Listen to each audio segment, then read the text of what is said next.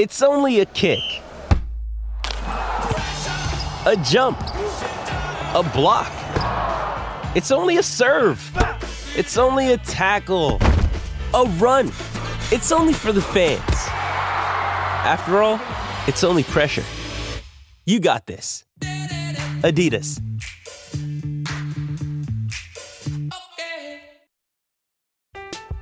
I'm Alex Rodriguez. And I'm Jason Kelly. From Bloomberg, this is The Deal. Each week, you'll hear us in conversation with business icons. This show will explore deal making across sports, media, and entertainment. That is a harsh lesson in business. Sports is not And, as um, simple you know, I- as bringing a bunch of big names together. I didn't want to do another stomp you out speech. It opened up so many more doors. The show is called The, The deal. Deal. Listen to The Deal. Listen to The Deal on Spotify. With threats to our nation waiting around every corner, adaptability is more important than ever. When conditions change without notice, quick strategic thinking is crucial. And with obstacles consistently impending, determination is essential in overcoming them.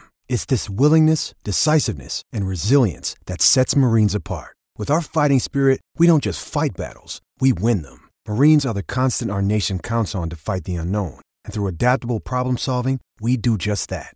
Learn more at marines.com. Mother's Day is around the corner. Find the perfect gift for the mom in your life with a stunning piece of jewelry from Blue Nile. From timeless pearls to dazzling gemstones, Blue Nile has something she'll adore. Need it fast? Most items can ship overnight. Plus, enjoy guaranteed free shipping and returns. Don't miss our special Mother's Day deals. Save big on the season's most beautiful trends. For a limited time, get up to 50% off by going to BlueNile.com. That's BlueNile.com. This episode is brought to you by Shopify. Whether you're selling a little or a lot, Shopify helps you do your thing, however you cha-ching. From the launch your online shop stage, all the way to the we just hit a million orders stage. No matter what stage you're in, Shopify's there to help you grow. Sign up for a $1 per month trial period at shopify.com slash special offer, all lowercase. That's shopify.com slash special offer. All right, folks. Welcome back to the latest Mountain West Wire football podcast. Week, uh, what do we have here, Matt? Week seven? Is that what That is doing? correct. Halfway point? Sort of? More, more or less, yeah. Are we doing a midway stuff as well? Or are we just going to do the preview? Because we did not discuss this before at all, just so people know. Nah, let's uh let's go ahead and just stick with the games. And we'll we will encourage people to visit the website, mwwire.com, and maybe follow us on Twitter and Facebook as well. So we'll have some mid-season uh, observations that we voted on and did stuff. So, did you really quick before we get to everything? Did you see one person reply? We put a uh, the poll out there for everybody. They're upset about no Aztec defenders on the pre on the mid-season list for Player of the Year. I mean, I guess it's fair, but honestly, like that, I mean, it's been such a team effort for the Aztecs, which you know we'll talk more about that in a minute because you know they happen to be the the first game we'll be talking about this week. Well, let's get to it. Yeah, I just they put all because we have other section they put all caps. Where's the San Diego State players? They're undefeated, and they are. They are six and zero Friday night. So get to this podcast quickly because we are about half a day later than normal, I guess. But they're going on the road to face San Jose State. It is on obviously CBS Sports Network, Matt, just because it is seven thirty Pacific. They are a nine and a half point favorite with a. uh Do you see that over under there? Forty one points. that does not surprise me. it's going to be a 20 to 10 victory, something like that, 30 to 20. Uh, Can they get to 30 points, San Diego State, in this They game? got they got they got to 30 points last week against New Mexico. okay. And I think San, San Jose State might be a little bit better than New Mexico, so we'll see, right? I mean that that's sort of a big if though, isn't it? At this point, I'd still take, we'll get to the Mexicans playing basically half a true freshman lineup out there on defense, I think. But I'd still give the edge to the Spartans over the, over the uh, not Aztecs, but the uh, Lobos. yeah. I mean, I think it. I mean, you're also ignoring the fact that the Aztecs are averaging 35 points a game to this point. I know it's half kidding, but the over under, but maybe I'm not because over under that seems quite low. That's was my thing. It's like it's not enough points because not not that we're saying San Jose State could score, but it's that Aztecs are good enough at points to, like you said, get at least 30 points of their own. And Mhm. you'd figure San Jose State could stumble into two touchdowns, you think? Maybe. Maybe. Is that too generous? I mean, I, I, mean, it really depends on how much headway they could make against, like, let's let's not beat around the bush, an elite Aztecs defense. You know, it, and it doesn't really matter like what numbers you look at. Like, I could throw a, num- a lot of different numbers out there, but you know, going back to what you mentioned a minute ago about how, um, you know, what like, well, where are the Aztecs defenders as far as like mid-season performers of the year? Um, and honestly, like it's it's not really one guy that has that has put forth the effort. Like it's been just a, it's been a, a total team effort from from top to bottom. You know, like for example, I think you know Caden McDonald and, and Garrett Fountain both lead the team with three sacks, but you know they've got yeah. you know six or seven guys who have at least a sack and a half, for instance. And it seems to go. be that there's like a like a different kind of standout guy every single week. You know, last week it was Jaleel Lucky. Uh, a couple weeks ago, like it was Fountain, and, and and all the while, you know, the guys that we expected to make plays, like Caden McDonald, like Cam Thomas, are, are going out there and and putting up, you know, another all conference caliber type of performance. And so, you know, you look at what they've done to this point, and you know, you're talking about a team that is, you know, in the top 10 nationally in terms of like line yards per carry number one in terms of overall stuff rate on defense. 30% of the time that a that an opponent runs the football against these Aztecs, um, they're either getting stopped at or behind the line of scrimmage. Hmm. That's pretty good. That's pretty good. And again, and again, it doesn't necessarily fall on one guy. It has literally been just like like the, the most intense group effort that we've seen out of this Aztecs team maybe ever, which is really saying something you know, you go look at the splits on as far as like offensive and defensive SP plus, for instance, and I, I, can't remember if we put it out there this past week or the week before, but they're like a top 10 or not, not no, not top 10, top five defense mm-hmm. by that measure.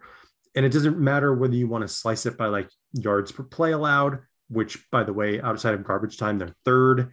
If you want to slice it by available yards percentage allowed, they're second. If you want to slice it by points allowed per drive, they're second. Like also, do you want to know how good they are rush defense continuing that?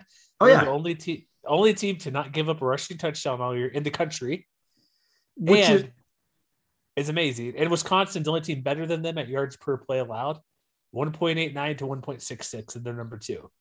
Nobody's moving the ball against this defense. no, but honestly, I think if there's going to be a way for San Jose State to hang around in this game, I think they're going to have to do it by running the football. Tyler because, Nevens to the rescue.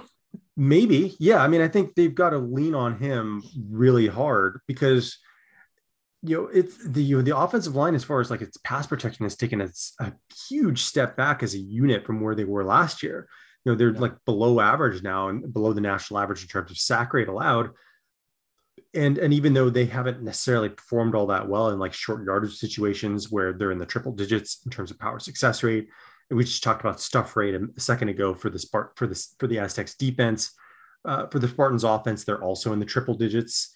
Um, but you know they're sort of below average when it comes to running the football rather than abysmal. But I think they have to make the effort just to Try. keep the Aztecs from from keying on Nick Nash.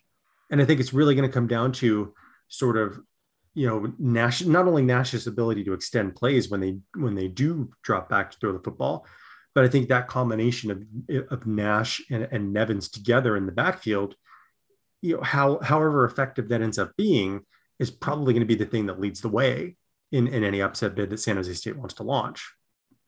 Yeah. But again, again, a big if. Yeah, yeah. His running ability is different, so that may help them here and there mm-hmm. with whether maybe like run option or design draws or bootlegs or moving the pockets. That might be a little bit, but Nah, it's going to be tough. Also, I find it presumptuous in the San Diego Union Tribune. They say, in like there are five things to watch. One of the first things, not even to watch, but just kind of a little note. Mm-hmm. They're battling to be in the top 20 if they win. Aztecs aren't going to be in the top 20 if they win. Um, I just happened to peruse like what other top 45 teams are playing each other, like near the bottom. Like there's nobody. So they're pretty. Uh, I don't understand that presumption that if they win, they'll be a top twenty team. Well, know, the, be, the way things have been, the way things have been going recently, if some teams lose ahead of them, you know, they could be a top twenty team. You're telling me LSU's going to beat Florida? No. Missouri beat Texas A&M? No. Tell me, uh, well, Baylor, BYU, maybe BYU 16. I just, wait, wait, wait. Are we, a, are we in the are we are we in the position where we have to root for Baylor or BYU now? Well, ba- BYU's number 19. Mm. And Baylor's not ranked.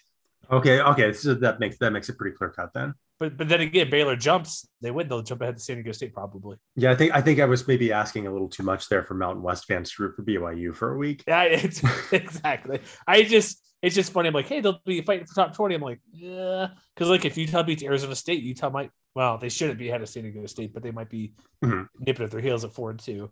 I just find those things funny. Like, let's, let's give out super duper optimism for be- beating a three and three San Jose State team that's probably not going to be competitive in this matchup. It might score 10 points, but I gave away my ending right there. But that's kind of what I think it's going to be. They're not going to score enough points. I mean, I think if Because I think if there's it- I think if there's any other chance for the Spartans to hang around in this game, like y y they've got to win on early downs, especially because you know for all the for all the things that the Aztecs do well, and they do a lot of things well on both sides of the football.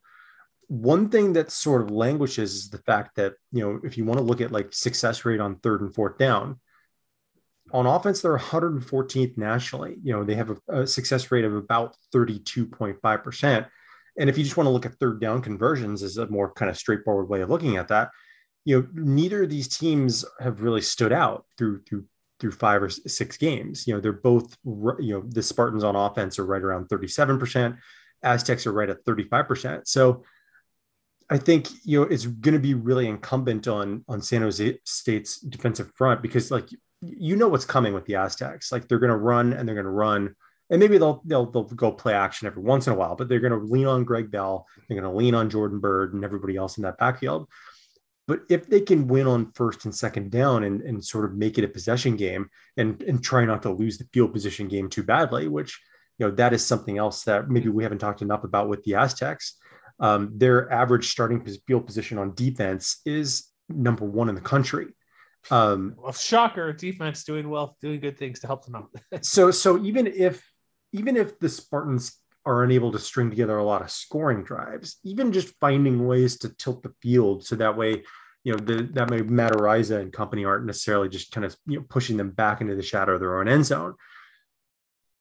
Like again, easier said than done, but I think that's that's how you survive against this Aztecs team. It's just that you know the trick is that nobody's really been able to do that yet. Yeah, that's how are they going to be Houdini and figure It's something a out? it's a know. it's a big ask, yeah. Uh, one thing that we should note, not to bounce around, but going through, did you know who the quarterback was last year who beat San Diego State? It was Nick Nash. Nick Nash came out of, they knocked out Nick Starkel. Nick Nash came in, a couple touchdowns, ran the ball well. So it's kind of a revenge game as well because they want to beat San Jose State after what happened last year. Definitely. And Nash came in and was 16 25, 169 yards, uh, 50 something yards, a couple touchdowns. So Yeah. th- that's how the Bolts mentioned their the rushing attack because Tyler Nevens did well, did reasonably well last year. He's doing well now, so that's why there's a thing. So it's uh, I don't know if they cracked the defense. Also, we even mentioned punter, man, freaking midseason All American for San Diego State, helping out that uh, starting field position you mentioned. Jeez. That's true. So if we go to the other side of the ball, kind of the Aztecs on offense, Okay. Can the Spartans uh, stop Greg Bell maybe? because he's a uh, pretty good last time I've heard. And and we've mentioned about the Spartans defense, like Cade Hall and these type of guys are played okay, but they're not elite like last year. Like remember, Cade Hall's our preseason defensive player of the year. I think he's a top 10 or maybe top five or top 50 countdown. And he's just been okay. It's not like the Aztec defense where there's six guys with a couple sacks. He Mhm. has, I think, two couple sacks, couple TFLs. That's it. So defense is taking a big step back as well, and it'll be uh I mean, I yes, and I mean it's really hard to say just because you know defense hasn't really been the problem. It's just that the offense has been so dysfunctional. It's put the defense in a lot of really bad situations. Like if you just want to look in terms of like yards per carry allowed, for example, um, the Spartans are only allowing 3.8 yards per carry so far, which is you know I want to say like right around the middle of the pack in the Mountain West. Oddly enough, it seems like a lot of Mountain West teams are doing really well defending the run and I think that also bears out by a lot of the more advanced metrics too, here and there. But you know, they're because they're they're middle of the pack in terms of stop rate on defense. You know, they've done surprisingly well in those power success rate situations. You know, they they have a 60% stop rate, which is in the top 30 nationally. So I want to say maybe, but I think it's it's it's really going to depend on how much havoc they can create and how many obvious passing situations they can put Jordan Brookshire into. Because while the Aztecs aren't necessarily a team that's like you know they aren't going to make the killer mistake and turn the ball over or anything like that. But you know if they can get him into third and ten and just force him to punt, then I think that every time that the Spartans can do that, it'll be a huge win. But again, another that's just another big if on that side of the ball. So like what what do the Spartans do better? I don't know. Is there anything they do better than San Diego State? Honestly, I mean, I mean, Nash has had his moments throwing the football. There's your answer. which which you which you could say which you couldn't really say with Nick Starkel, Okay. you know, because he was very up and down in the, in the first few weeks of the season. So I mean, it, I think if he comes out and plays sort of like the not necessarily the flashiest game out there, because you know his if you look back at his stat line against the same Aztecs defense last year, it wasn't like he went out and threw for 300 yards, something like that. But you know he gave that defense fits just by being able to extend plays, find the open guy, and you know if the Spartans can find you know secondary options other than you know Derrick Deese and Isaiah Hamilton, then you know maybe they have a chance. But I think it's going to be one of those situations where you know you're asking them to do something they haven't necessarily done consistently. So what does like the advanced number say? Because it's a reasonably close line. Like nine and a half points is I thought it might be a touch more. So uh so uh FEI, so Brian Fremeau over at uh, bcftoys.com likes the Aztecs by 10.9. Uh, Bill Connolly and his SP plus metric also like the Aztecs by exactly nine points, which is a uh, 70% win probability. And uh, Parker Fleming, who, you know, if you don't follow him on Twitter at Stats O War, you know, he's got some advanced profiles, which are really neat to look at. Uh, he gives the Aztecs a 96% win probability in this game with Oh, a, uh, a final projected forecasted score of uh, about 27 to 14. Hmm. What do you say? I mean, I think it's going to be, uh, I think it's going to be a pretty convincing Aztecs win. To be honest, I've got them winning 31 to 14. 31 to 14. Um, I hmm, hmm. it's gonna be a victory for San Diego State, just depends how much. Um, I'm gonna go. What did you say? 31 14? I said 31 14. Yeah. Okay, that's a pretty good score there. Um, I wonder if they'll just kind of bludgeon them to death and win and win 30 to 10. So, so it'll look a lot like last week then. Essentially, yeah, something like Okay. that. Where ah, we get a good lead.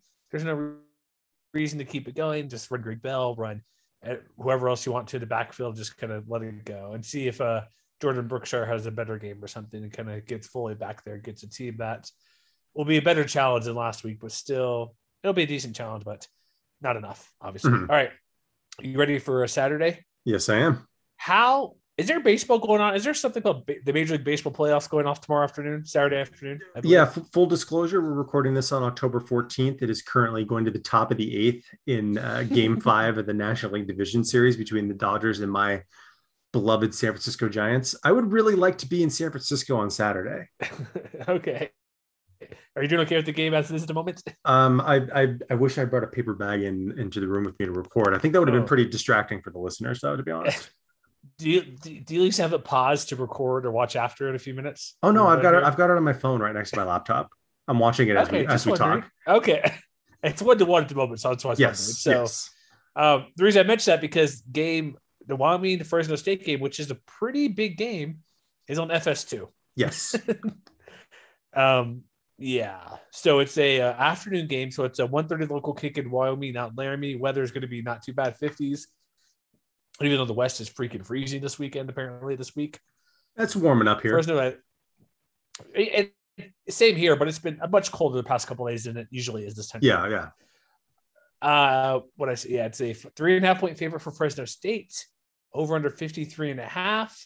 I talked with, um, shoot, I should have known this guy's name. I did a podcast for the guy from the, the Josh Criswell? Yes, sorry, I apologize for not recalling her name, Josh. We talked earlier. We talked about this game, and kind of the big thing I had about it. I think the main key, or kind of the big matchup to watch, is it's clearly everybody knows what I'm going to say. You know what I'm going to say, but can the Fresno State passing game get through this defense to Wyoming, or can Wyoming stop Jake Haener and Jalen Cropper and Ty Jones and everybody else who catches the ball? That's what I kind of think will come will be one of the bigger things to watch, which is clearly just offense versus defense for these two teams how they play. and that's No. not a big secret to anybody. Okay, so you say you say that. I I'm think so. Yeah, why not? I'm really interested in, in almost the opposite. I want to see, I, you know what I really want to see? I want to see Ronnie Rivers go off because Me, me too. That's another thing that we, because because been- you know eh. we met because we mentioned Parker Fleming a, a minute ago as far as his advanced stat profiles and and earlier this Uh, week he put out a graphic I don't know if you saw it or not of I, I did. I know where you're going. It's not too not too high in Ronnie Rivers there. Yeah. So, so in a nutshell, if you didn't see it on your Twitter timeline, you know, he put out a graphic that was basically a, a ranking of the expected points added for every lead running back in the FBS. And Ronnie Rivers ranked, I want to say 126th out of 130. And you know, you might think to yourself, okay, well, that's weird because he's averaging 4.6 yards per carry, which is, you know, that's that's not bad. I mean, it's not great. It's not where he's been in years past, but it's not bad. But then, like when you dig deeper into the numbers, it's like as as far as what he's actually accomplished this year, you see that he's been a lot more boomer bust than he's been in years past. And I'm I'm trying to pull up my preview as we speak, but basically, in a nutshell, he has 420 rushing yards on the season. 200 of those have come on 11 carries. And so, for those of you who aren't math oh. majors, that means he has 81 other rushing attempts and he's averaging 2.7 yards per carry. And but they all so count. Come on, what's the big? they deal? all, I mean, count. they all count, but that's what I'm that's what I'm saying. When you, when half when half of your rushing yards are coming on like 10% of your carries, that's a problem. And It is yes. and so, you know, you look at the fact that like they're 108th opportunity rate. So he's not getting to the second level at the same rate that he was before. Um, you know, they're 81st in stuff rate. So like the offensive line isn't always getting a lot of push. And, you know, a lot of that has been obscured by the fact that Jake Haener has been so good. But then you look at what Wyoming does on defense. And I talked about it last week as far as, you know, the fact that it's in terms of like, you know, EPA uh, allowed per rush on for the Cowboys defense, they're 107th nationally. On offense, Fresno State is 123rd by that same metric. But I look at that and I say, is Fresno State going to find a way to press that, you know, press that potential advantage at least a little bit and take some of the pressure off of Jake Haener? Because if they can't, then you know exactly what's going to happen. Like that, that defensive line is going to get after Haener. They're going to hit him a lot. And you know, you might run into a situation where this week's game looks a lot like the game a couple weeks ago against Hawaii, where you mm-hmm. know he's you know limited mobility, you know mistakes that he that I was I would imagine he wouldn't otherwise make if he were full at, at full strength or if he is able to remain at full strength. And so to me, that's really the key in this game. Is like, yeah, we know what Haener's going to do. Um, you know, we know what Jalen Cropper and the rest of that receiving unit is is capable of. But I think they they're going to have to find a little bit of balance at some point. You know, if they get a lead, they've got to Yeah. prove they can salt the game away. Or if they if they're like you know second and four and they just want to move the chains, you know, can can Ronnie Rivers do that? You know, it's those those little situations where, you know, you you don't want to yeah, like you want to try and take at least a thing or two off of Haener's plate, you know, to keep him from doing everything. I guess is what I'm saying. I just want Arizona State, Las Vegas pull Ronnie Rivers back. Is that too much to ask for? Can we get that guy back? I mean, that'd be not, I'm not going to complain if that guy shows up No. on Saturday. That's the one thing we mentioned too, because Rivers has been just okay. Like all those rushing yards, like I joke, they all count, but you don't want to be extremely boom or bust, where he's not even like looking at like yards, like yards per game. He's not even sitting here and he's barely top ten. He's only getting seventy yards a game. Yeah, and the reason and the touchdowns. Yeah, Yeah, and and the and the reason I think that that it's especially important is because you know Wyoming does a lot of things well, and you know they held Air Force in check for the most part last week, but on the season, you know, there's their overall it- it's sort of strange, and so it, it makes you wonder whether the statistics are lying to you a little bit, because on the one hand they have a sack rate as a team that is in the top 20 nationally, you know, 9.3 percent. So like they prove that they can get after quarterbacks. Um, but in terms of stuff rate, they're 110th. So when it comes to getting in the backfield on run plays, they've been a little a, a little less productive, I guess you would say. And they're really only middle of the pack in terms of like line yards allowed per carry. And so that's what I'm saying. Like, I'm not looking for like five yards of carry. I'm just looking for like a little bit more than what we've been getting out of Rivers and the rest of that running game to this point. And they might get it because Wyoming's given up 10 touchdowns this year, which is only better than New Mexico in the conference. Maybe, yeah. yeah, and so that's why you wonder at the stats what, what they are not because some of I got maybe that some of that was that NIU game, but four yards of carries not great. It's in the bottom of the conference. So typically we think, oh, Wyoming's rush defense or defense overall is really good. And the Northern Illinois game was the big skew game with the five touchdowns allowed. Mm-hmm. And so if you take, I know they all count, but if you kind of take that game away, they've been really good. They've been probably just under under four yards because they're like 403 Montana State, two under 288, 393, 33. It's probably like 37 mm-hmm. and five touchdowns, which is much better. You know what I mean? Yeah. So I think it could be just the one game where just anomaly where it was 80, what 93 points that game, 50 to 43. The rush for like Northern Illinois rushed better than Air Force against them. Mm-hmm. Like 30 more yards on like half the carries. And so they were six six point four yards per carry. So that's I think it's an anomaly. So it's not, like you said, the numbers are skewed a bit. Where even if they were 10% better against NIU, that's still not great, but they'd still be the numbers would kind of shoot up. So they're still good. They've been better, but stopping Air Force is different than stopping other team and slowing them down is really good. Mm-hmm. So rush defense not great overall, but when you pick and choose or kind of looking at trends or recent stuff and who they played, they've been doing much better. Like they have like Chad, what's his name? Chad Muma would be like defensive player of the year, possibly a couple of pick sixes. He's what three touchdowns as linebacker for Wyoming. Like they have guys who make plays. Mm-hmm. And if Fresno State, you're right, they need Rivers to do something because it's kind of what we mentioned last game. Like if um was San Jose well, maybe not exactly, but you need to keep a balance essentially. Like yeah, said. yeah. So I want Rivers to come back and be his thing. But for a while, I mean, let's look at them. Like Xazavian Valladay will run reasonably well, you'd think. But Sean Chambers, we need him to be like I I, I thought I I thought of this term. I didn't think about it while I was doing my podcast earlier, but like a service academy extra type team where they kind of throw a little bit more than those teams, but not quite a typical passing team. Mm-hmm. And so like Chambers, like if he goes like 10 of 16, that's fine or but you don't want him throwing for 20 plus times or doing he did to go like nine of 18 or nine of whatever, nine of 20. If he's throwing like 18 times, they're not winning this game. I think they need to keep his pass attempts like maybe to 15 or something. Yeah, and you know, to that point, like if I'm the Cowboys, I try and press my advantage against this this Bulldogs defensive front because yeah. you know, yeah. again, on the year they're averaging, you know, 3.5 yards per carry allowed.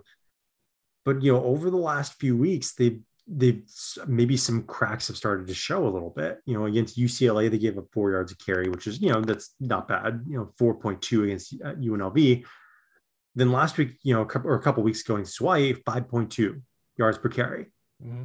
And so I look at that if I'm a Wyoming fan, or if I'm a Wyoming coach, maybe more importantly, and I think, okay, maybe we've got something there that we can that we can lean on you know, because in terms of like expected points added, you know, they're they're a top 10 team when it comes to running the football. So like they run the change, they're successful on third and fourth downs, you know, they're top 10 in terms of third and fourth down overall success rate as well. So I think if if I'm Wyoming, I'm not looking at a game plan that's necessarily flashy because I think that I can beat Fresno State up front, which you know, yeah. Uh, yeah, and maybe that seems like a tall ask because you know you're talking about a Bulldogs defense that is still like right outside the top 30 in, in, in terms of both line yards per carry and stuff rate and so like all those same metrics I just talked about a minute ago, like the, the Bulldogs are well above average, but I don't know that they've been pushed in the same way that Wyoming could push them if they wanted to maybe. And so so i guess what i'm wondering is like you know how real are those statistics? Because if if hawaii is able to do it why can't wyoming do it? It's a good point. I don't i don't know. I, I what i want to see like if this will be again like going back to like offensive defense if it's like a shootout i know wyoming put up 50 points. Their offense is a bit better. They have two games of 45 or more points. Mm-hmm but but they also only scored 20, 24 versus UConn, only 14 last week versus Air Force. Like if it's a game where I think it might be if Fresno gets to 30, whoever gets to 30 points, more I'd lean more Fresno. That's probably how the game's going to play in their favor. Because Fresno clearly can move the ball better. They'll be able to score more points. That's what their offense is. Well, I mean, out of necessity, needed to be NIU with scoring 50 points because they had that big lead and then they kind of had a, maybe not necessity. They're up big. They had to hold them off, I guess. But I wouldn't trust Wyoming if this gets into kind of a shootout type of type of game where it's 30, 35 points, 40 points, no way. See, I think the key for Wyoming is, you know, they they've proven that they can be opportunistic. Like they have six interceptions in five games, which is good. However, they only but but they only have 14 pass breakups in six in five games, which is less good. And so I think yeah. you know the, the talent is evident in that secondary. Like CJ Coldon is is still playing like one of the better cornerbacks in, in the Mountain West. Azizi Hearn hasn't been a slouch either. And so I think you know you know those matchups are going to be you know just fun to watch on a play by play basis. You know you know Cropper and, and Josh Kelly against that that duo. I would imagine are going to see the lion's share of, of snaps against those two guys. And so I think you know, I think you might be underrating Wyoming's defense just a little bit because, you know, maybe it, because if they can force Fresno State into mistakes, you know, that is something that the Bulldogs have proven they can be. It's like, you know, they've last week 15 giveaways in six games. Is that's all I'm saying. Four, yeah, they what four versus Hawaii. Yeah, they had six against Hawaii. Oh, six. Well, I know Cortez Davis one pick was amazing and one was a tip off of Ty Jones, but still, that's still four if those don't go their way. And they still here's the thing: they, there's six turnovers, and they still were basically a play 20 yards away from winning the game. Mm-hmm. So they can have some mistakes, but not that many mistakes. Clearly. um, so what is the advanced number six? It should be a reasonably close game. That's kind of I'm leaning toward. Okay, so uh, FEI, believe it or not, favors Wyoming by 3.5 points. Uh, SP Plus, however, favors Fresno State by 5.3, which is 62% win probability. Um, Parker Fleming with the advanced stats preview uh, has a 73% win probability for Fresno State with a projected score of roughly 35 to 27. So what's your number then? I don't think I don't think the Cowboys are going to make it easy. Mm-mm. But I think that Fresno State is going to go into Laramie. I think they're going to pull it out. So I have the Bulldogs winning 34 to 24. Oh, 10 points. Um, I think i'm going go 31 27. Yeah, I mean, I think it's the kind of I think it's the kind of game where it's like a one score game, and you know, halfway into the fourth quarter, and so and then Fresno State scores a touchdown that makes that final score look a little deceptive. Yeah, something like that, or somebody kicks a field goal not touchdown yeah, yeah. the drives, something like that. So it'll be a good one. So next game, I'm Alex Rodriguez. And I'm Jason Kelly. From Bloomberg, this is The Deal. Each week, you'll hear us in conversation with business icons. This show will explore deal making across sports, media, and entertainment. That is a harsh lesson in business. Sports is and, not as um, simple you know, as bringing a bunch of big names together. I didn't want to do another stomp you out speech. It opened so, up so many more doors. The show is called The, the deal. deal. Listen to the deal. Listen to the deal on Spotify. Another day is here, and you're ready for it. What to wear? Check. Breakfast, lunch, and dinner? Check. Planning for what's next and how to save for it? That's where Bank of America can help. For your financial to-dos, Bank of America has experts ready to help get you closer to your goals. Get started at one of our local financial centers or 24-7 in our mobile banking app. Find a location near you at bankofamerica.com slash talk to us. What would you like the power to do? Mobile banking requires downloading the app and is only available for select devices. Message and data rates may apply. Bank of America and a member FDIC. 5 p.m. Mountain Time at Albuquerque. Uh, Colorado State is a, I never thought I'd say this this year. Rams are a 10 and a half point road favorite. That is wild. That's a lot of points. Hmm. Did you also see Terry Wilson may not play this game? I saw that he was possibly a game time decision. Yeah, and and, and, considering they have an or listed in next to four names on the depth chart, uh, Terry Wilson or CJ Montes or Isaiah Chavez or Trey Hall. Um, I, I, guess we'll see. I guess they're I guess they're keeping Wilson, close who? to the vest. Would you put Trey Hall in there if it's not Wilson? I mean, Trey Hall was a was a wide receiver two weeks ago. I don't know that you would necessarily want to turn back. I mean, I guess I don't. I have no idea what you would do because you know Hall obviously has the most experience. Yeah, but you know, I mean, honestly, given his his history under center, like that doesn't really amount to much. You know, Isaiah Chavez had the had the had the very successful audition at the end of last year with all the COVID weirdness going on. But you know, he was working his way back from injury. He hasn't played at all this year. Um, and then CJ Montes only has you know one one attempt and one rush. So um, I honestly Rams have no idea. 30. Yeah, I mean, like, yeah, I mean, if I'm a if I'm a Rams fan, if I'm a Rams defender in particular, I'm like licking my chops thinking about this because you know we already knew that New Mexico State's offense or, or New Mexico's offense was sort of a mess. Um, but I mean, you you take away their primary operator under center, and you know now all of a sudden maybe you're looking back at the dark ages of, of what it looks like pre pre Danny Gonzalez for a week. Oh man, that's not going to be good. Um, so also I was looking at the tweets like that what what whatever was from the practice was it seven true freshmen starting into the secondary or like the uh, back of the defense? They're making oh some gosh. changes, yeah, and, and it seems like it's on both sides of the ball too. So like we you know we talked about the offensive line and their struggles. Um, it seems yeah. like potentially you know we we might be seeing a lot more of some of some new faces. For instance, um, you know Shanko Mautatia, uh, uh, you know right at right guard. Um, you know, Leki Asanuga uh, is with an or listed with Austin Cook at left guard. Um, you know, maybe we see a new quarterback under center. You know, maybe uh, Luke Wysong starts you know, alongside Keontae Lanier, wide receiver. Uh, and then you mentioned the defense. You know, Ronald Wilson looks like he's atop the depth chart rather than Patrick Peak at one of the safety positions.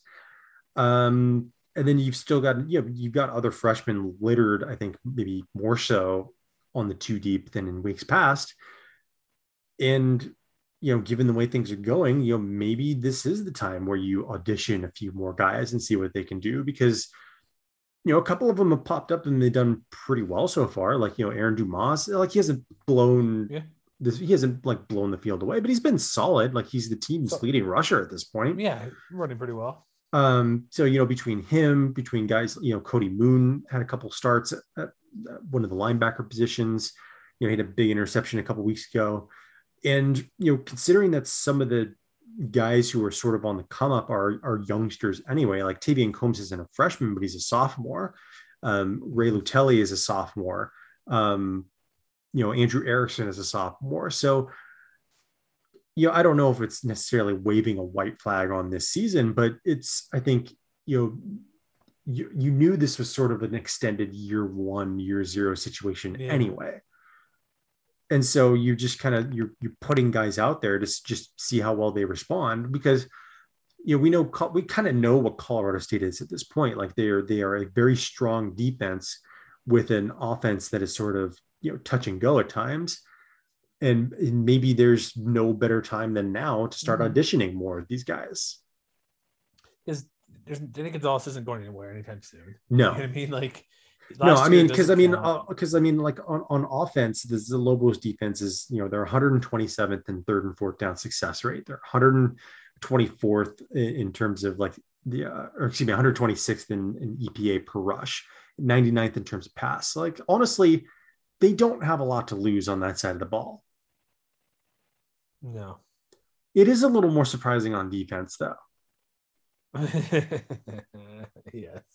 And, and, the only reason I say oh, that is because you know they I, I feel like it's sort of a situation where the I, like we just talked about with San Jose State a little bit ago, like you know they aren't necessarily on the same level as the Spartans, but I feel like they've been sort of subject to the same kind of situation because like in terms of yards per play on defense so far, the Lobos are actually fifth in the Mountain West.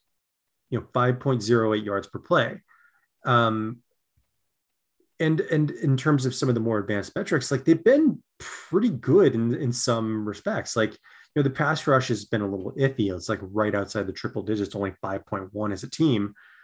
But you know they're they're 25th in line yards per carry allowed. Like they're right around the national average in opportunity rate and power success rate. They're top 25 unit by stuff rate. So you know you want to think that maybe this is a situation where if if the Rams offense kind of sputters in the same way that they have in weeks past, you know, we don't know if David Bailey's going to play, if he's going to be back to 100%. And if he's mm-hmm. not, then like, you know, is or, Jalen Thomas and A'Jon Vivens going to be able to go off again? You know, maybe. You know, is Todd Centeio mm-hmm. gonna is he gonna take a step back after having probably his best game as a Rams quarterback? Um, you know, Dante Wright, I, you know, he's atop the depth chart. Is he gonna play? Uh. And if he does, you know, how is he going to stretch the field? Things like that. Mm-hmm. So, I mean, I, I can see a situation where, like, if if the Rams are sluggish on offense, that you know the defense could allow New Mexico to hang around a little longer than a lot of people might suspect. But it could also be the kind of thing where if they're if they're starting a lot of new bases on that side of the ball, you know maybe that inexperience is what enables Colorado State to get off to a faster start than they would otherwise. Like you you never know, but that's definitely within their own possibility.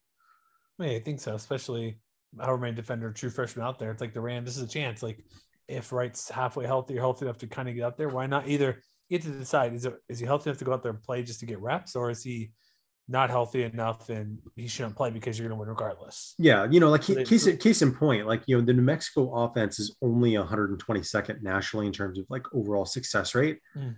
Um, but Colorado State is even after last week's performance, still just a hundredth on offense. Uh, and so I think you know maybe this is a game that is a little a little sleepier overall than a lot a lot of people might expect. But it could also be like you know if Wright is back to 100 percent, um, you know if Centeio's step forward is a more permanent step forward, then this could be a game that the Rams win in a walk, kind of similar to, to what they did against San Jose State. I I don't think there's any way the Lobos are going to keep pace in this game at all. Like even if the Rams have a slow start, it's still not going to matter to me. Mm-hmm just because Deuce Dumas can run it well. Even Terry Wilson plays, maybe, but it's already 10 points and they might even not have these guys playing. I, yeah. what I want to see, like for the Rams, like again, like you said, not the slow start, don't have any, don't kick six freaking field goals and half of them in the red zone. What they should do is what I want to see is finish drives. If you get close, get a touchdown. Don't have a quarter or two that is just awful, like Vanderbilt for a half or these random games where you have a quarter or two where you don't show up.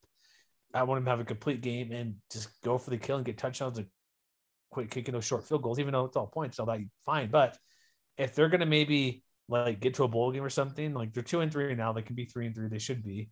But I want to see them to go out there and just kind of have a complete game for once. And I don't care if it's versus Mexico, it'll help them when they go out and play a little bit tougher teams in the conference because they still got to play. They haven't played Boise State. They have the rest of the Mountain Division they're playing. So it's a this is a game where they can kind of get things together and get yeah. going before they play Utah State. They have, they still have Wyoming, they have Air Force, they have Nevada. Schedule's not easy the second half. And I don't think it's a bowl game because I mentioned when I did the um, kind of like the overreaction, like slow down on the Rams, like not to be all pissy about them and be a downer, but they may only win one or two more games rest year. Yeah. And this is one of those, I think, for sure. Because could they beat Utah State? Maybe it's on the road. Could they beat Hawaii? It's on the road. Maybe. I don't know besides that, I don't see any other really winnable games. They might get four wins, but this is a game where if they're going to attempt to do that, play well versus New Mexico and get things rolling, so have confidence going to Utah State, who's kind of an up or down team at the moment. Yeah, I guess we'll see.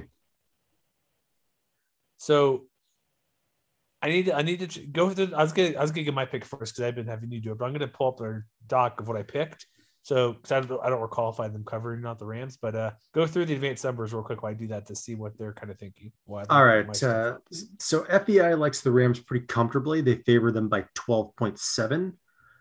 Uh, SP Plus also, I believe, where are they at? They're on the next image. They also like Colorado State, not by quite as much, but you know, still 6.3. That's a 64% win probability and uh, through Parker Fleming's advanced stats preview, um, 80% win probability for Colorado State with a projected margin of roughly 26 to 14. Okay. All right. I'm making a change to my pick because I did have New Mexico covering. I think I put that in before I saw those tweets about who's playing, who's not playing. So I'm gonna go. Or what's your score? Sorry, I was gonna. I stepped on the over. you. What's your score gonna be? I think the Rams are probably gonna walk away with a pretty comfortable win in this one. Uh, I've got them winning 28 to 7. Okay. I think uh, basically uh, you, you and me are thinking too much like us to get similar thing, but I will go. I think it'll be 31 10. I think right, it'll then. actually be a decent amount of points. That still take the under at 45 points, 31 to 10. Oh, also, do we mention this game's on Stadium as well? So it's streaming the game this weekend. So I had to watch stadium.com to figure this one out at 5 p.m. local kick. All right, next game is uh, Utah State going to UNLV, CBS Sports Network, 4 p.m. Uh, local time at Allegiant Stadium.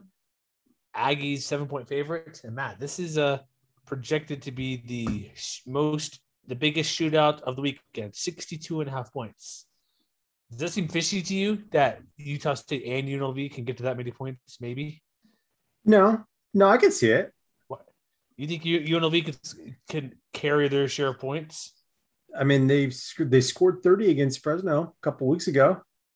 They did. They've been pretty close to the best teams in the conference recently. So there's that, right? Yeah, and and the other the other thing, the other very major thing, which I, I feel like I keep harping on it every time we talk about the Aggies, the defense bends.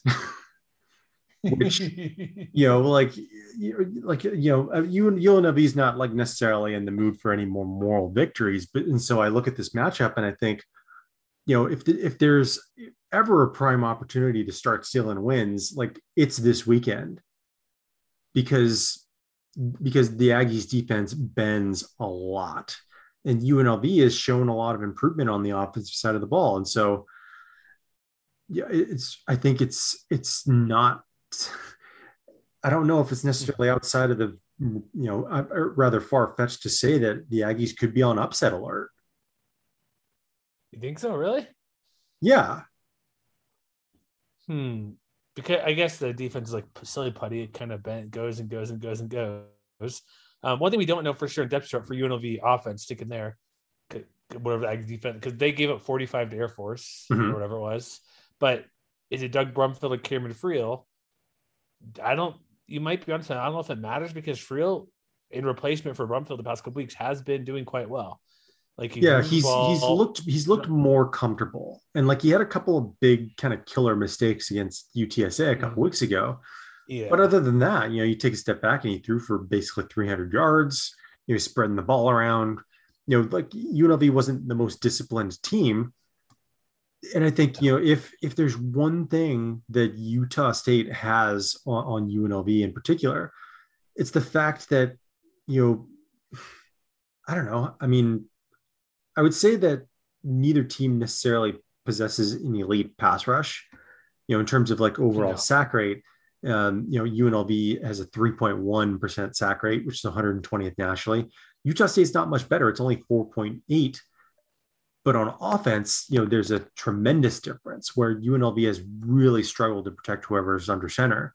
You know, they have, their, their team sack rate on offense is 15.8%, 126 nationally. So basically, one of every six times a UNLV quarterback is going back to, to throw, he gets taken down.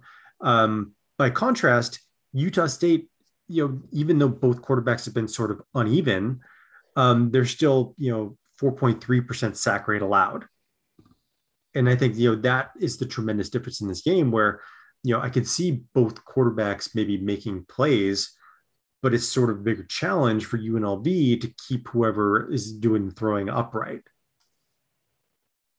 Would it be safe to say that if Charles Williams is playing better, that that might not be happening as often? Maybe. Maybe. I maybe say yes. no, why maybe? I think it's yes. I mean, because I, I, think that I think that you UNLV could probably stay balanced in this game. I don't think they necessarily need to you know lean on the running game or or or, or force the quarterback to throw like forty times in order to stay in this game. Hmm. I don't know. It, I think they need Williams to run because he's one of the better running backs and hasn't done very well this year, relatively speaking, what he should be doing, right? I mean, you, you know what they need to do is they need to find game. they need to find ways to move the chains on third downs because you know if there's yeah. if there's one area where Utah State has a substantial advantage, it's in it's in it's in the fact that the Aggies have converted 45% of their third down tries, uh, and UNLV has converted under 30%. So move any way possible. So whether it's Williams or passing or whoever's in quarterback, Friel Brumfield, or even I'm reading something in Las Vegas. On Tate Martell benefited from rest as the other quarterbacks did as well. It's always mm-hmm. the chuckle when you see the uh, below deck star as a third string quarterback, and he mentioned. yeah. Um. So, what it like? What can you? Is it just that they the off week was good? They UNLV's been close. You're right. Like UTSA was a, they almost beat them. They almost beat Fresno State. They're getting close. Is does it? I don't think it matters who's quarterback. I probably lean a little more Brumfield, but Friel's looked good enough as a freshman, playing good. Excuse me, playing his ability to find his receivers and get it moving the ball enough. But you're right, that percentage on third down is ridiculously low. They need to maybe the off week it'll get them going, but they're they're they, if they're going to break through, this is a better team because Utah State's not as good as UTSA or Fresno State, mm-hmm. and Utah State's like I said, giving up points. Defense is just okay who they have. Well, they get some players obviously, but they allow all the yards essentially. they let all the yards come through, and I, well, I, just I'm just not comfortable picking UNLV to do that. That's the problem. Like maybe they can do it, but well, I'm just not comfortable or confident enough to go with them. Well, here's the other thing though. How healthy is Logan Bonner coming out of the bye week? Who knows? Blake Anderson doesn't say anything. It's annoying. So, because you know his his status is sort of up in the air. Um, you know, and and maybe more importantly, as we've learned from other teams in the conference, you know, their center Falapule Alo also up in the air. You know, he's he's still listed on the two deep, but he's not the he's not the starter anymore. He got hurt a couple weeks ago, and they had to slide over Dimitri Alifua from the guard position to kind of take over. And we've learned like what that can do for the functionality of an offense. Um, you know, is is he healthy? Is you know, and, and so I think they've got some questions. Like, is, is Calvin Tyler Jr. healthy? Because he got banged up against BYU a couple weeks ago and I think yeah. you know taking all of that into account, which is not to say that UNLV doesn't have its own injury issues. You know, we just talked about it with with the kind of the revolving door at quarterback, but that could be one of those things where if if you if if Utah State gets off to another slow start, you know that could be another one of those things that allows UNLV to hang around. So what Blake Anderson officially said on his coach, I think it's his coach's show or something here in Salt Lake, um, no structural damage he's just sore and bye week did him a lot of good. So what a sprained knee or something? I don't know. Like that's all he's going to give anybody. So whatever that means, take that with whatever you want. You know what I mean? Mm-hmm. So it seems like he's going to play because I don't think he would say he's not going to play. There was no real mention of Andrew Peasley too much, and he's been all right. But I still think like here's the thing: they had the bet one of the uh, what top two receivers in the conference. Evan Comp- Thompkins is up there. Like he's one of the best receivers in the league. Him and Jalen Cropper. You have Calvin Tyler Jr. for before the BYU game was leading the conference in rushing. So they have weapons on offense, and so it just depends. They, that's why I'm still going to lean Utah State pretty heavy, even though Utah State did, or UNLV did, which may be coming around to that point total being this might be first to 40 to win, possibly, or 35 or something like that. But I tr- we look at an overall picture like what does UNLV's defense have to go up against these these weapons? Even regardless of his quarterback, I don't think it's to be that big of a drop off for Peasley or Bonner, maybe a little bit, because Peasley is getting obviously the major, or excuse me, Bonner's been getting the overwhelming majority of the reps throughout the year when they were playing kind of that foot C two quarterback system back and forth. But I didn't think Jacoby Windmon, but what else does UNLV really have to stop anything Utah State does? That's a good question. And I think and I, I'm I'm I'm wondering, you know, just in sort of looking at their depth chart, whether Marcus Arroyo is thinking along the same lines as Danny Gonzalez as far as auditioning some of the younger guys to give them more playing time. You know, like for example, Brennan Scott got his first start um, last week, I think, because Adam Plant was injured, if I'm not mistaken. Mm-hmm. Um, so you know, he's he got a start. Um, you know, he was a very highly regarded recruit from uh, I believe last year's recruiting class, if I'm not mistaken. But when you look at their depth chart, you know, you start to see more freshmen kind of lining up and maybe taking on bigger roles. You know, we've seen, you know, Cameron Oliver make some plays here and there as at cornerback. You know, LaShawn Bell looks like he's the backup at you know, the Sam position. Um, you know, Waisale Muavese is backing up at, at, one of the defensive end positions now. And you know that, that same holds true on on offense as well. Like I think you might see some more young offensive linemen in particular but I think it's you know it's a sort of an open-ended question. Is you know we've seen them stiffen up a little bit in the last couple weeks, but again, like who who really knows what you're going to get at this point? Yeah, that's the thing where it's like we don't know are the young guys because we've met we talked about this a lot during the off season throughout the year preview shows like they've been recruiting quite well relatively speaking and so maybe it is a chance to get these other guys out there to see what you have. It sounds like Wooden, Wooden and Jacoby there, and they're starting young quarterbacks. So like maybe that's what they do. And it's kind of a not an audition because last year, it's like whatever. you played a handful of games. It's not going to count against them. I know the big issue, like UNLV, new AD in town, but I don't think they're going to get whenever that's hired hire is made. They're not going to get rid of the coach after two years. They don't have the money to get rid of the coach after a couple mm-hmm. years. So I don't think he's in danger of losing his job anytime soon, despite not winning a game in what two two years essentially. It's been a while since Rebels have won a game. Um, wait, did they win a game last year, or were they? No, one have they? Okay, so unfortunately, sorry to bring that up. Arroyo is winless as a head coach, but I'm assuming that wouldn't make a difference. Whoever the new AD is, like, well, we'll give him only two and a half years. Like, he's going to be here for next year. The year after, I could see maybe in year four, even with the COVID years, like, well, maybe we can move on or think about it with the new AD. But I don't think there's an issue this year or next year. But so do what you can if you have a good recruiting class that you've had the past two, two cycles, I guess, or see what you have there and go with those guys and take your lumps now but give them six games, or maybe work it in where, or maybe he's going to do kind of what Dana Holgorsen did at Houston a little while years ago, which was crazy, but maybe paying off where only play four games if you're can redshirt and then save that for a year later. So mm-hmm. I'm not sure if that's his plan where you start these new guys now to give them playing time here or there. I don't have the box scores or of the guys or game status of who he's bringing in or playing more or starting, but maybe that's an option. Like, okay, I'll give you a game here or there where you could you still get a decent amount of playing time, but you don't lose year also. You can still redshirt if needed down the road for whether it be injury sake or maybe you do really need a redshirt next year, but you got all these game times in first year. Mm-hmm. So or not my mistake. No, you could use the four games and use the redshirt. My apologies. That's what it is. Yeah. Where you can play those games and not lose you. That's what I meant to get get around to saying. Maybe maybe that's the strategy he's taking where because I don't know. But there's options and he's not going to go anywhere anytime soon. So that's why they're not going to. I don't think they're going to win, but it's a thing where you're right, Matt. Just try whatever he can. Like, let's see what we have.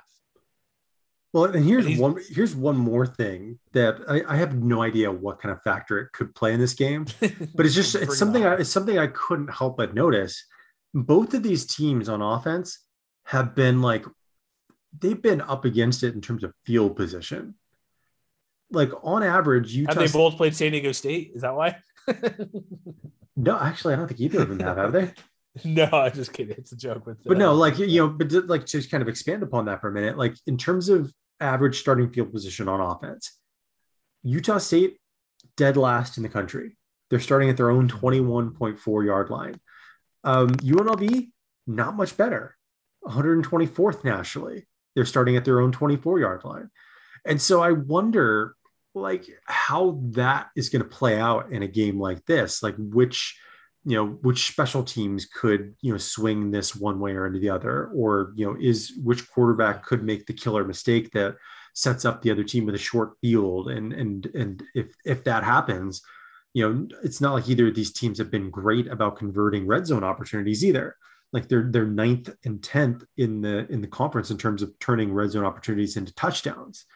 So you know, there's a lot of wiggle room where this game could play out one way or another, but you sort of think, all things considered, if they, you know, if they come out firing on all cylinders, then this could be, this could, you know, definitely hit the over pretty early, I think. More than was it 62? Is that you're telling me? Uh, probably, yeah. Hmm. They did put up 30 versus Fresno, so that's a good, good out points. I don't know, man. It's, it's it just seems a lot for two teams where, like, what offense? I trust Utah State's offense way more than UNLV. But then again, Utah State's defense is not amazing. Like you said, you give up all the yards. Um, this is a weird way to talk about a game where I'm not really confident in either team, but I do think Utah State's much better. Okay. Which is weird to say. You know what I mean? Like, there's a lot of what we're saying. Both these teams have a lot of flaws in them. UNLV just has more flaws and more than Utah State. Mm-hmm. Um, so I'm going to say, um, let me see my pick here because I could change my doc if I need to, but Utah State's going to win and they're going to cover. I don't think, I still think 62 and a half is too much. I think they're going to win 35 to 17. Utah State would comfortably. Okay. So, uh, so FEI likes Utah State, though maybe not by as much as you might expect. Uh, they favor them by 7.6. SP Plus also likes Utah State. Uh, where are they at? Uh, by 2.4. So a little bit closer, 56% win probability. And uh, Parker Fleming has them with a 76% win probability, a final margin of roughly 40 to 30. Cool. Okay. What do you say? What do you got? Utah State's going to have to earn this one. Oh, you think so? Not an easy victory? No, I think UNLV is going to cover. What? But I th- but I think the Aggies will escape. I'm trying to scroll. I'm trying to scroll down in the article that I wrote. I know because I, I, like to be I like to be consistent from my writing to my podcasting. So I have Utah State winning 38 to 35. Okay, that's why I was wondering too. I did the same thing. Like, let me make my pick, but I can still change the dogs. That well, maybe by the time you listen, it's posted. It should be the uh, weekly picks. But so you say field goal victory for the Aggies? Yeah, when you need mealtime inspiration, it's worth shopping Kroger, where you'll find over 30,000 mouthwatering choices that excite your inner foodie. And no matter what tasty choice you make, you'll enjoy our everyday low prices, plus extra ways to save, like digital coupons worth over $600 each week. You can also save up to $1 off per gallon at the pump with fuel points. More savings and more inspiring flavors make shopping Kroger worth it every time. Kroger, fresh for everyone. Fuel restrictions apply. All right, next game is another really, really, really good game, which might be game one B of the week. Depends what you one A, depending on what you think of Wyoming Fresno, or where your allegiances lie. FS1, 7 p.m. Mountain Time, 6 Pacific, Boise State hosting Air Force, FS1. Broncos are three and a half point favorites. And is this year Air Force finally gets it done? We always say it's a close game, but it's not always a close game, really. It kind of is, but it's not. Mm-hmm. It's always a hassle, but Boise wins like by 10 points, maybe, or eight to 10 points. I will say this: our buddy um, Eric, he put a Eric put out his preview. I'll give you his score prediction now because he always gives us crap to the DMs on Twitter all the time about this game. I'll just say it right now. Clearly, he's a Boise State guy. He puts 46 33. A lot of points, a 13 point victory. Ah, okay. Um, yeah, see, that's uh, kind of intriguing here. And also, debate on my end here, I'm like, well, I picked against Boise last week and I ate it pretty hard, but I don't.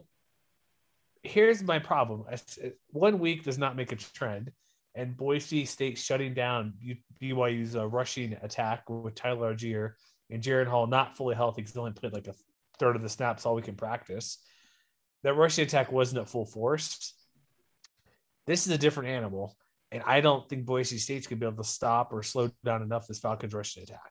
As he, as he Daniels, Brad Roberts, then they'll get those Micah Davis down the field passing. Like I could see again him going, Haaziq going like like last week, seven to ten for like 130 yards and a touchdown pass. I mean, it's really it's really going to start up front for Boise State. Like if we're going to start talking, yeah. you know, Air Force offense yeah. versus Boise State defense, you know, mm-hmm. Boise State's defense has been, you know, generally pretty strong. But, you know, this, if you look at some of the more advanced numbers, it's sort of all over the place. Um, you know, they're, they're above average in terms of like team sack rate, for instance.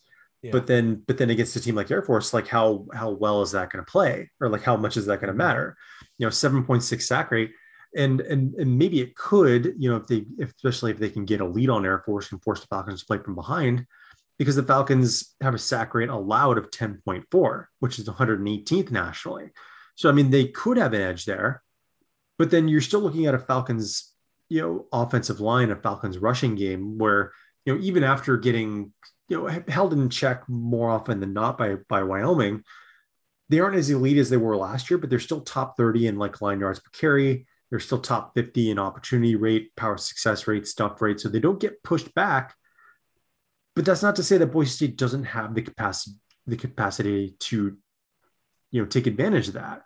And so it's like I said, it's really going to start up front with that defensive line. It's going to start with those guys like Scott Matlock, like you know, um, like whoever else they have, you know, on the defensive yeah. line right now. I, I, know that they had some injuries too, which have sort of you know sapped their their depth a little bit you know, whether it's, you know, Jackson Cravens in the middle or, you know, someone coming off the edge like Shane Irwin.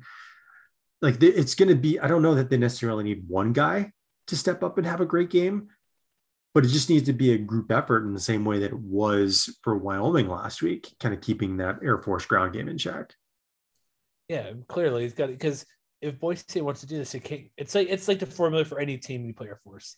Don't give up big plays, you'll give up yards, and don't give up like without giving up big plays means like you don't want to give up like six yards of carry. Yeah, like if if they play like they did in the first half against Oklahoma State last month, like that's no, that's that's the danger yards. zone. 600 yards is coming their way in the ground, right? I mean, I'm saying that's the danger zone, but like it's, oh, clearly, but it's yeah. but it's really hard to tell like whether that's going to be the case. But I think you know to that point, you know, it's not necessarily just going to be a matter of stopping them and forcing three and outs, which again, easier said than done when you when you look at overall third down conversion rate. Um, you know, Air Force is is tied with Utah State. We talked about a minute ago. They've converted like the, both teams have been really good about converting the third downs on offense. You know, uh, Air Force is forty five point five percent, Boise State's at forty four point five. So both really good. One big difference though is that Air Force has not been shy about pushing the envelope on fourth downs either. Uh, there are only three teams in the FBS that have gone for it on fourth down more often than the Falcons have, and they've converted 15 of 19 fourth down tries. Hmm. So I think so. I think if if Troy Calhoun and Mike Thiessen find themselves in a situation that they like, you know, let's say it's like fourth and two at the Boise State 40, you know, they're not going to be shy about lining up and going for it, I think, because I think what they're going to look at is they're going to look at a Boise State defense and just dare them to stop the fullback dive or something like that, or dare them to stop Zeke Daniels. And I think, yeah, between Roberts, Brad Roberts and Zeke Daniels, you know, those two guys have shouldered the load more often than not for this Falcons team. But again, you know, we know that's not the only element that they have to this offense this year. They can attack the edges in a way that they didn't really in last year's game with with Micah Davis and others. And so mm-hmm. downfield you know, a little bit too. I think you know Air Force could find themselves in a lot of situations where you know they'll feel comfortable just kind of you know rolling the dice. And so it's the, those hands that handful of plays when they come up. If Boise State can turn them back, you know that's that's that's how you potentially win this game. But if they can't, then it could get ugly in a hurry yeah, I think it'll be Air Force will do it, do it until it doesn't work. Mm-hmm. And then after maybe one or two tries, like, okay, maybe we'll punt or maybe we'll do something different. But again, that's the thing. I don't trust Boise State at the moment. Like they may win this game. They could be fine and Hank Bachmeier can throw for 360 yards. You know what I mean? Like that's a real possibility to Khalil Shakir. But this Air Force defense is no slouch either. Like they have a lot of good guys out there who can stop the passing game, who could do stop this. But then it also like not to jump around, but the line, same offensive line. If it's the same group again, that's helpful for Boise State because that's kind of what they did last week versus BYU. The running game was better, but it wasn't good. Like it was fine enough, even without George Tawny playing. They moved it just enough. And when they got short fields, when they won the turnover battle with the stripping the ball for Pina Cato on special teams or the punching the ball from Tyler Allgeier, that was good, short fields. But the offense, like Hank Bachmeier didn't have a great game last week running game was good enough. And maybe it only needs to be good enough for Air Force, but it just can't be bad. And that's where I think it comes as well for both parts of the line, like their defense stopping Air Force, but then the offensive line, the center exchange have been in issues. There's, I think, one, maybe two last week, weather a little bit involved with the rain. But the reason I felt they won last week, part of it, because the offensive line, despite it being their fourth different unit, was the same one from week to week. And so that's going to carry some weight, but it's also going to come back to the running game. But can they run the ball with whoever's in the backfield? Mm-hmm. And last week was slightly better, but not enough to give me any confidence saying, yeah, they're going to run the ball well against the Air Force team. Yeah, and I mean that's that's maybe the more significant challenge is that Air Force has been awesome on defense too. Yeah.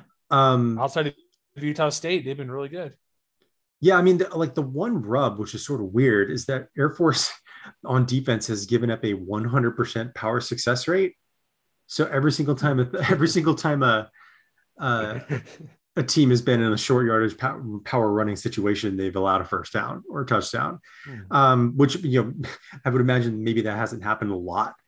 But you know, to your point, is if they're going to survive, like I, you know, maybe you want more out of Cyrus Habibi-Likio or Andrew Van Buren or whoever ends up getting honestly, I would just go back and I would say the same thing I said last week. Like let Hawk, Hank Bachmeier win the game for you.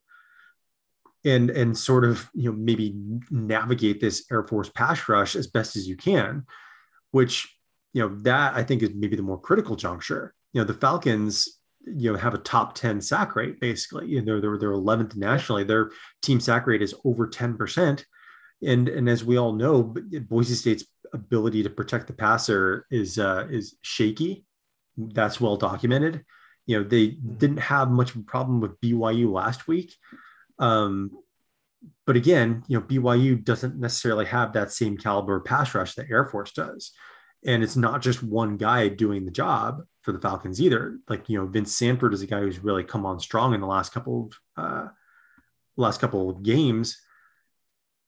But you know, the Air Force is is like I said, it's more of a team effort. Like we just talked about with San Diego State earlier. Like we talked about with oh, yeah. you know other teams.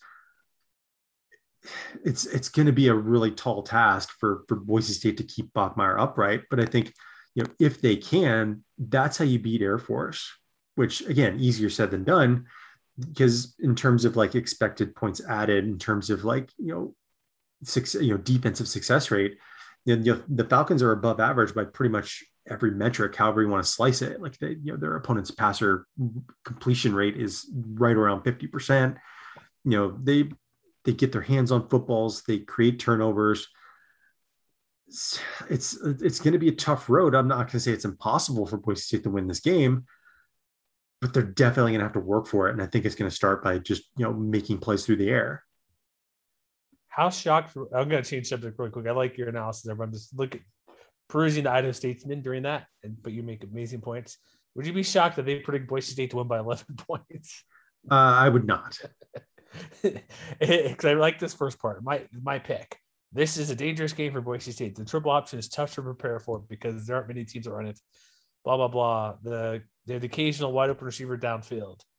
Boise still wins 35 24. Because it's funny, it's like, oh my gosh, this is so cliche. If neither plays, this game could go a very different way. But whatever, running game, I should say. But he goes, but I think the heart and grit Boise State showed last week at BYU will carry over. Broncos will not only win but cover and win by 11 points. Oh my gosh! It's like, not the it's not the grit that carried them last week. It was the turnovers yeah, it's like the plus four. Like Cyrus Habibi-Likio is injured; he may not play. It's like, what if he doesn't play? George Holani's and, and, and with that in like, mind, you know, another thing that both of these teams have in common, which it's it's really hard to predict how it could be an influence, but both of these teams are really good about creating turnovers, or at least creating the opportunity for turnovers. And I look at yeah. forced, I look at forced fumbles in particular. Boise State has nine in six games. Air Force has seven. Both of those are above average in the conference. And while it's like I said, fumble luck is impossible to predict from week to week, you know, that was something that Boise benefited a lot from last, last week. week. yeah. And and just punched kind of one out and one just dropped like the return. And just kind, of, like in general, both in general, yeah. both of these teams have generated, you know, they've generated a lot of opportunities. The Broncos have yeah. benefited from a little more luck. You know, the eight of eleven fumble recoveries. Air yeah. Force only has five of eleven fumble recoveries. And so I think, you know, if both of those teams have the ability to punch the ball out, then you know anything that happens once the ball is on the on the blue turf, anything goes. And that, you know, the you know, whenever that happens, that one or two times, maybe, you know, that could be, you know, potentially giant pivot points for for either side.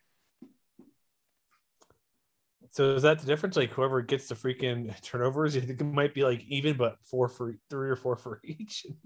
Yeah, I mean, I think it, honestly, I think if Boise State's going to win, they they're going to have to win the turnover battle again, they're, because they're going to have to create short fields because Air Force is you know they don't give up you know long drives really. What's part of it too? Like if it's here's the thing, what's bad for Boise State if they're going to win, like Air Force holds the ball forever. So if they if they win the turnover margin and hold the ball, you're you're dead.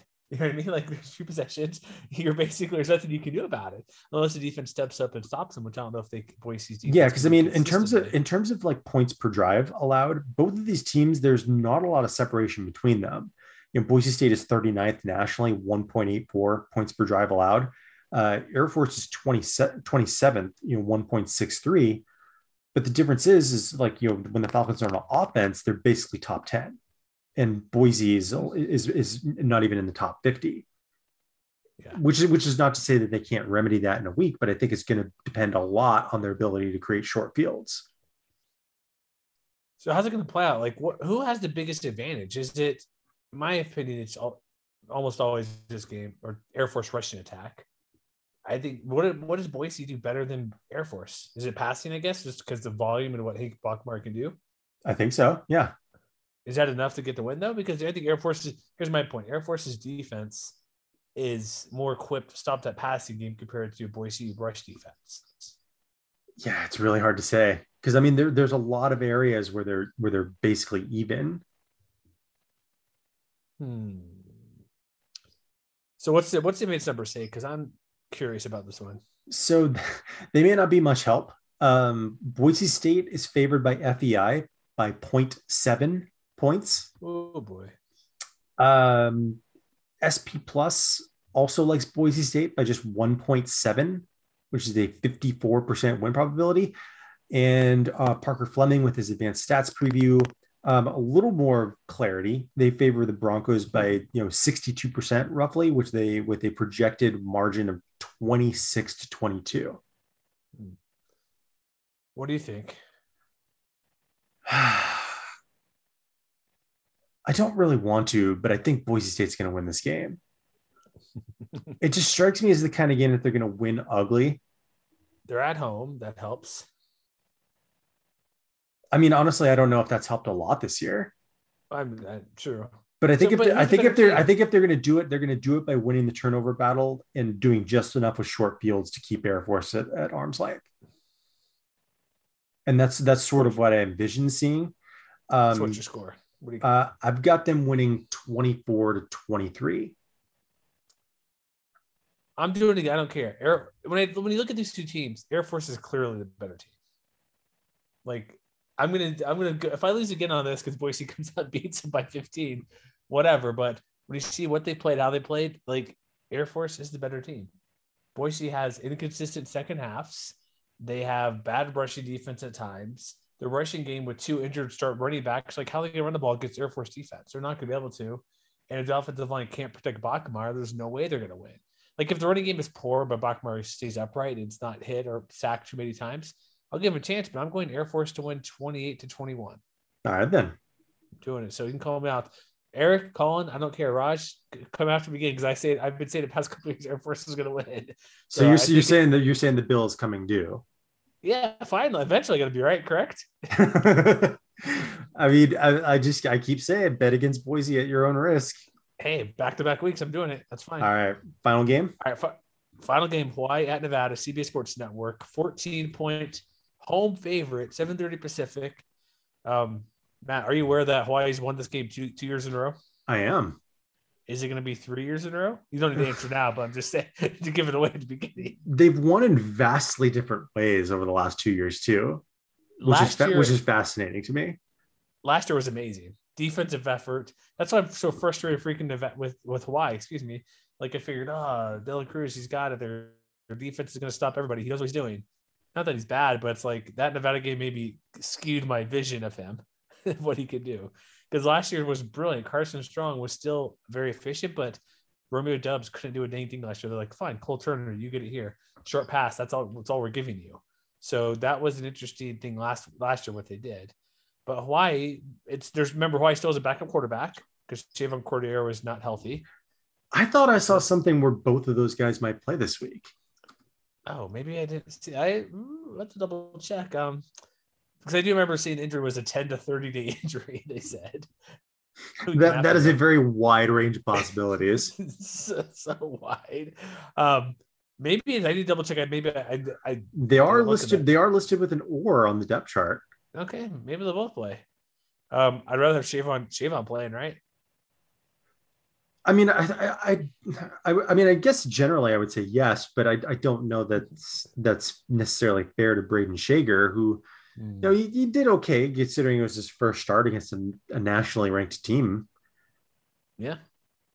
But I think, yeah, but I think the but I think the bigger key is whether or not you know Hawaii's improvements over the last few weeks, how well they're going to hold up against a Nevada defense that you know we saw them put on a very strong performance last week against New Mexico State.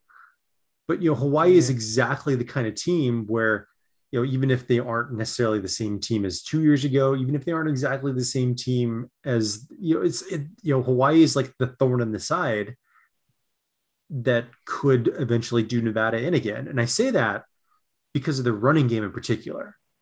Like, it, it's not necessarily one that blows you away, but over the last couple weeks, you could make a case that the Warriors have really started to put it together on the ground. You know, Dae Dae Hunter went over 100 yards, uh, you know, a couple weeks ago against the Bulldogs. Uh, you know, between he and Dedrick Parson, they're starting to get more effective. You know, uh, in their own victory uh, against the New Mexico State Aggies uh, three weeks ago, they averaged over six and a half yards per carry. Against the Bulldogs, they were over five yards carry as a team. And so I look at that and I look at Nevada's rush defense and I say, yeah, okay, they, they did a really good job against a, a very limited Boise front. And they did a really good job against a, a, a, a very hamstrung New Mexico State offense that was always going to be more pass first anyway. Now they got to try to do it again against a Warriors running game that seems to have found its footing. And so I, I wonder, like, if the starting quarterback is perhaps a little bit immaterial. You know, because if Chevan Cordeiro plays, is he going to be 100% healthy? Is he going to be able to contribute with his legs in the way that we're accustomed Yeah. to seeing? Is he going to be able to extend So plays if they need him to throw down the field? It's not been great. or or are they going to play it safe and just go with Schager again? And so I, I wonder about that because you know it's sort of it's one of those things where it's like it's not the flashiest running game. Like it's it's not like an elite running game in the same way that we talked about earlier with like you know an Air Force or, or like a Wyoming or something like that. But they've shown a lot of improvement. And and if they're an average running game, an average running game might be able to beat this Wolfpack's defense if they're not ready for it Hmm. and and here here's why you know we talked Okay. about we talked about some disparities as far as like you know defensive metrics before um case in point the wolfpack have a top 10 sack rate 10.7% overall 10th in the country um, by almost every single other metric that i've mentioned multiple times on this show so far triple digits Ooh. yeah 105th by line yards per carry allowed um 114th by opportunity rate 110th by power success rate 121st by stuff rate Okay. so so the, you know to me that seems like a potential red flag if hawaii can contr- if hawaii can control the clock with with with hunter with parson and with calvin turner you know they may not necessarily need to stretch the field in order to be able to play the game that they want to it's mm, I, it'll be interesting to see if they can handle and do that. I don't know. That's the thing Mhm. because it comes back to a lot of different areas. Like they have talent there, but quarterback kind of leads the way a little bit for what they're going to do because they have it like Hunter and Turner. Maybe they'll give them more carries to let the load off the QB, but Yeah, Schager is. I mean, Schager is definitely an unknown because what we started to see before Yeah. Cordeiro got hurt is, you know, the first couple of weeks they didn't really have a downfield element to the offense, no, which is surprising for what we thought we'd see with the Todd Graham and everything. and then but then they started discovering it with with guys like you know Nick Mardner in particular was the guy who really stood out. Um, and so I think if Cordeiro is back, you know, I, I would assume that they'll try to reestablish that. Which you know, if they end up turning to Schager and he plays the majority or all of the game, that's one of those big unknowns where like if they can't reestablish that with a new quarterback on our center, then you know maybe that allows Nevada to tee off on the true freshman, and maybe the true freshman makes mistakes. Um, and Dom Peterson chasing him down. yeah, yeah, you know maybe they maybe they force a fumble that goes and and you know create sets up Nevada with a short field or something like that. Really hard to predict. Obviously, we won't know until the game gets underway, but that's one of those things that I would keep an eye on for sure. That's why I think it's weird. The over under 61 with Hawaii's quarterback cert- uncertainty and their offense have been just okay. Like running game, we know it hasn't been very good. Cordeiro is like one of the leading rushers on the team. That's not good. That's like one of the preseason things we mentioned. He can't be running as much because yes, they scored. They haven't been scoring a ton of points. Like only 27 versus Fresno. I don't care about New Mexico State 41 points. Like 49 versus Portland. That's FCS team. Their offense. I don't know why it's that high points. Are they expecting Nevada's defense to be that bad? because I think here's what I think is going to happen. Like Nevada knew what happened last year. They're kind of probably embarrassed a little bit that they couldn't do as well as they did last year, particularly losing. So I think they're going to get things going and do a different type of game plan. It's like we're going to beat Hawaii. We're not going to allow them to do this or that to let us throw stupid five yard passes every time. I think they're going to actually push it against them and make things happen and score and push the ball. Mhm. Maybe they run a bit more Toa He needs to have a good game because that's kind of a helps him out quite a bit. When he doesn't play well, like like the Kansas State game, that's a problem. Yeah, and I was gonna I was gonna point to the Kansas State game as like you know if Hawaii wants to emulate anything, you know they they don't necessarily have a Deuce Vaughn on the roster, but they've got a three headed running game that could very easily do the same kind of thing that the Wildcats did to them. I don't know if it's that good though. That's the thing. Like Diddy, Diddy Hunter and stuff, maybe Calvin Turner. There, there's enough options to maybe do to do enough, but I don't think it'll be do what Kansas State did. But there's opportunities for different styles of runners to mix it up a little bit. Maybe maybe that's Well, how it'll work out. And and here's the other thing in this game. Uh, that that Hawaii defense isn't much different than it was at la- la- this time last year, either. True. And so, so to me, that that's like the other potential red flag is you know had did what did Carson Strong learn from you know that game last year where he, they basically fell right into Victor Santa Cruz's plans.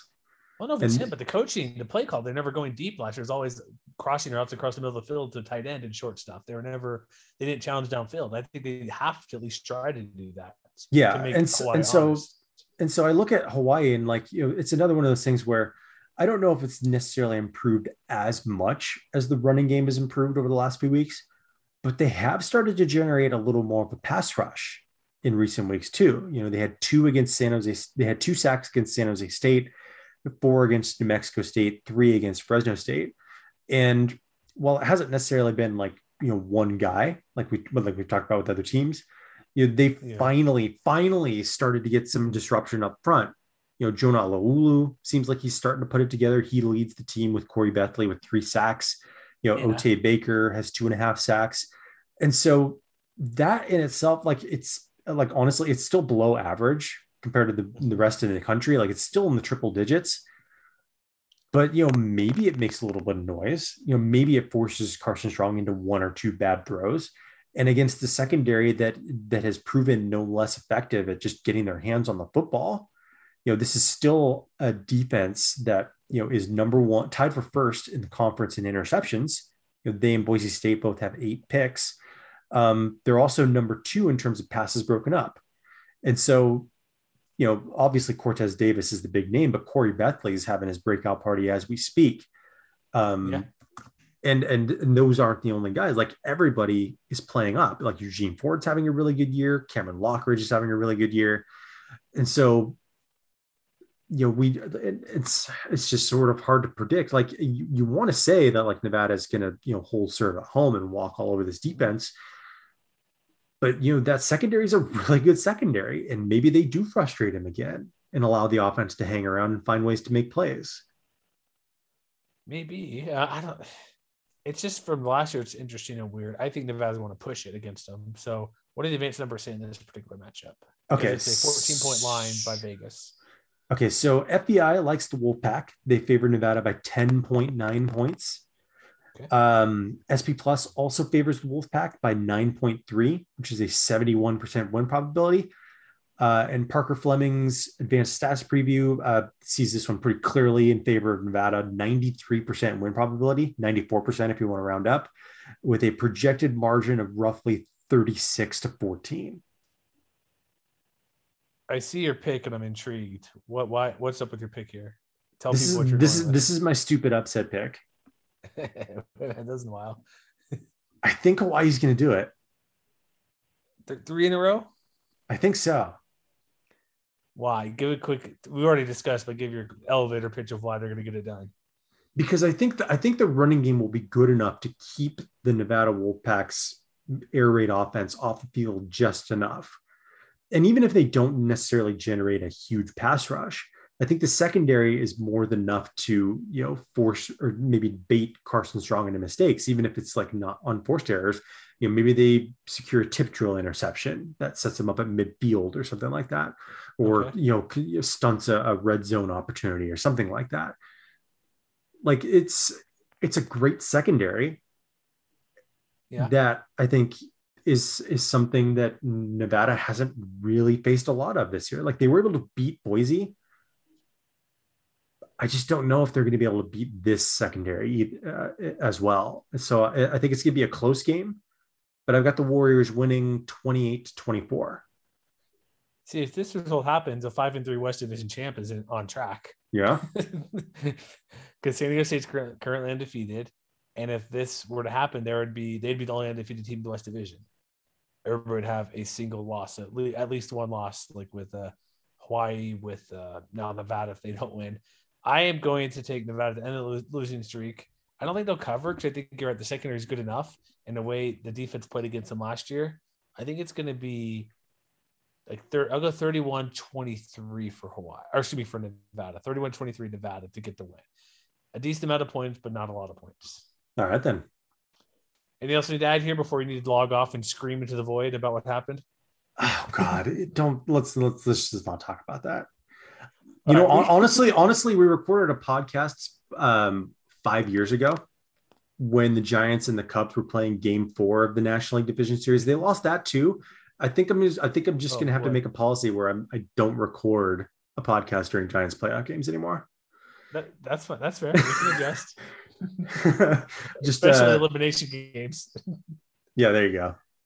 All right, so we'll wrap it up here. MWR.com. Check it out. Podcast. Um, go subscribe. Give give us a good review. Give us a good rating to, and tell Matt how you feel. Like we're sorry about tonight. If you want to give a good review, um, check out all of our previews. We got games over the weekend. All we got all twelve game teams, six conference games. So we'll be back next week. Uh, actually, no, not, not next week. We're talking about Sunday to recap the first full week of conference games. So we'll see you next time, folks.